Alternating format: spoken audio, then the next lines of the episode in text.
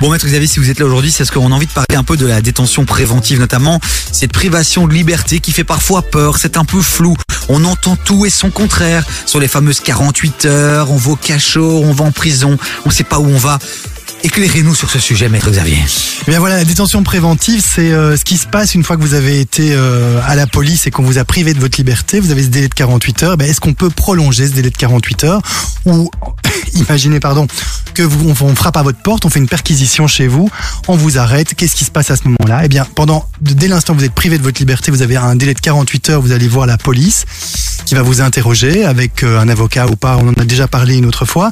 Et si euh, si c'est nécessaire, si le, magistrat euh, estime que c'est nécessaire, il peut demander que vous soyez envoyé chez un autre juge, le juge de la liberté, on appelle ça en France, chez nous c'est juge d'instruction, qui va pouvoir décider de vous mettre en prison alors que vous n'avez pas encore été condamné, jugé, déclaré coupable de ce qu'on vous reproche, simplement à titre préventif. La détention préventive, on en parle, les amis, sur KIF cet après-midi. 0472 22 7000. Vous réagissez sur le WhatsApp de l'émission. Est-ce que vous avez déjà euh, vécu un cas de détention préventive euh, ou voilà, témoignez. Euh, on vous appelle, vous passez à l'antenne. Alicia, est-ce que tu as déjà été euh, détenue dans un cachot euh, Si je dis oui, euh, ça fait quoi C'est, ça me ferait peur, très très peur. Alors je dis pas. Donc, maître Xavier, ok. Donc pendant euh, combien de temps Donc c'est 48 heures. Ça c'est le délai aujourd'hui. euh, Délai de privation de liberté, c'est avant de voir le juge. Si ça dépasse 48 heures, il faut absolument qu'on ait vu un juge d'instruction. Et ce juge d'instruction va pouvoir décider à certaines conditions de vous placer en détention, de vous mettre à la prison alors que vous n'avez pas encore été jugé. Et donc c'est possible uniquement évidemment pour les infractions qui sont punissables d'une peine de prison. Donc si vous avez une amende routière par exemple, un excès de vitesse, ben, vous ne risquez à jamais d'aller en détention préventive. Euh, si vous avez euh, si vous avez des, infractions euh, qui ne sont pas trop graves non plus, puisqu'il faut un délai, il faut un maximum de, de- un- une peine d'un an si vous voulez qui soit qui puisse être prévue. Donc toutes les, les peines qui sont en dessous d'un an, comme abandonner sa famille, c'est-à-dire pas payer de la pension alimentaire, ou euh, violer le domicile de, de quelqu'un, ou encore euh, insulter un policier.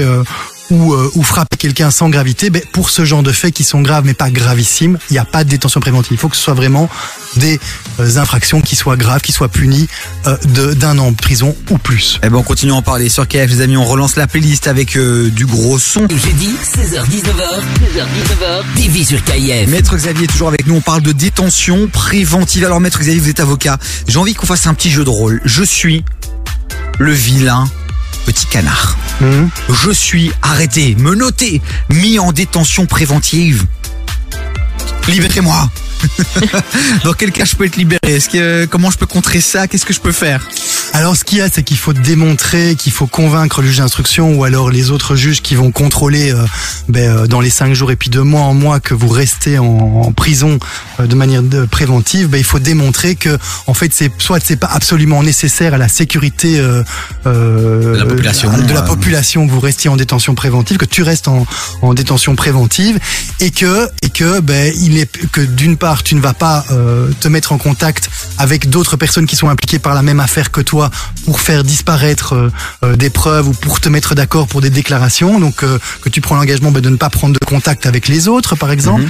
euh, de rester euh, par exemple chez toi une alternative à la détention préventive c'est peut-être d'avoir juste un bracelet électronique et de rester chez toi euh, cloîtré chez toi Et ça, ça fait de plus en plus aussi le bracelet Ouais, électronique. C'est fait. quelque chose qui se répand Tout à et qui fait. marche assez bien, ou c'est un truc complètement flingué et il faut se méfier de ça? Ben, je dirais que c'est mieux d'être chez soi qu'à la prison de Harren. Ouais.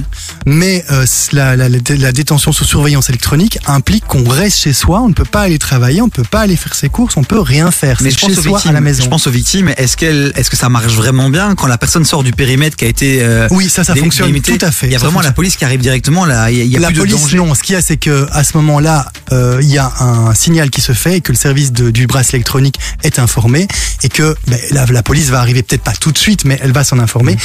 Elle va aller voir ce qui s'est passé et si c'est s'il y, a- eu un la, la personne est sortie du périmètre de sécurité, ben, elle peut à ce moment-là, sur décision du juge, être Retourner. transférée dans la prison. Au lieu de, on lui enlève son bracelet, on la remet en prison. Il y a encore d'autres choses euh, qu'on peut mettre en évidence par rapport à, à- à ça? Alors oui, ce qu'on peut faire, c'est que démontrer par exemple que la personne qui est en détention préventive ben, ne va pas prendre la fuite parce qu'elle a toutes ses attaches personnelles à, à Bruxelles ou en Belgique, elle travaille, elle a ses amis, sa famille, et donc il n'y a, pas un- il y a pas de risque euh, de fuite. Euh, Les et problèmes que- de santé aussi, non? Euh, Les problèmes psychologiques. Alors les problèmes psychologiques ou de santé peuvent être mis en avant si on se retrouve à la prison, mais ce qu'il y a c'est que ces problèmes de santé et ces problèmes psychologiques peuvent en principe aussi être gérés à la prison. Il y a juste que vous pouvez démontrer qu'un médecin va vous dire bah, c'est- ça n'ira pas en prison, il va devenir complètement dingue. Ben, ça peut évidemment aider et on peut alors bifurquer vers une euh, surveillance électronique à la maison. quoi. Alors, c'est, c'est, alors, euh, ma- maître Xavier, enfin, on va se tutoyer puisqu'on se tutoie en dehors de, de, de l'émission. Tu as, t'as, t'as, t'as assisté à pas mal de procès, t'en as géré plusieurs. Il n'y a pas beaucoup de gens, justement, qui utilisent ces failles pour s'en sortir et c'est pas, est-ce que c'est pas assez restrictif? Est-ce qu'on est, est-ce que, euh, ton avis d'avocat par rapport à ça, c'est qu'on est trop laxiste en Belgique? Est-ce que la justice devrait être un peu plus dure ou globalement pour toi, elle est juste?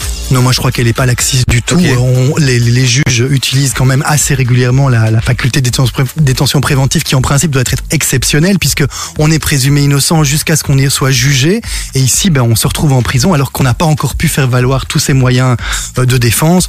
Et il y a quand même pas mal de gens, euh, ben, avant à Forêt, Saint-Gilles, maintenant à la prison de Harun, qui sont en détention préventive. Et non, je crois que on, l'utilise comme il faut. Les juges, dès qu'il y a un problème de sécurité publique, ben, vont à ce moment-là mettre les gens en détention, soit à la maison, soit à la prison. Je crois que c'est fait correctement. Et le, jeu des avocats ben, est d'être là pour, euh, pour permettre à ces gens de trouver des alternatives et, et de se dire, ben voilà, on, a- on s'est retrouvé en détention préventive, on sort et on a des conditions. On essaye de respecter ces conditions, on essaye de se montrer sur son meilleur jour et on se réinsère dans la société sans commettre de, de nouvelles infractions. Le débat continue hein, sur le WhatsApp de l'émission 0472 22 7000. Quand Maître Xavier vient ici, c'est l'occasion justement aussi de lancer des débats et puis de communiquer. Alicia, toi t'es connecté, on est d'accord Ouais, hein ouais, je suis connectée tout le Tu temps. lis tous les messages. Ouais. Maître Xavier, pour terminer le mot de la fin sur ce sujet-là, quelque chose à rajouter ou on a tout dit?